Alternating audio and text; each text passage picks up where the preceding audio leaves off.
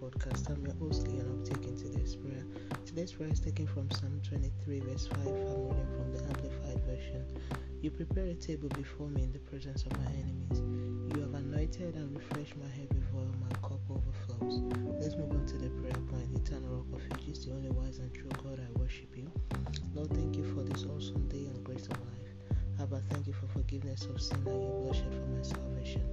Lord, thank you for leading me in the path of righteousness. Lord, thank you for canceling the plans of the wicked and turning around for my good. Heavenly Father, thank you for breaking chains of negativity in and around me. Father, thank you for breaking unpleasant generational pattern that is against your will for me. Lord, thank you for making what was planned to put me in danger testimonies. Lord, thank you for opening the book of remembrance concerning me and for terminating all evil reports. Lord, thank you for rewriting all reports that has brought me sadness and for giving me testimonies over them. Lord, thank you for the life of the verses for this daily prayers impacted by it and our household, for breaking protocols to us for our sake and over all our expectations.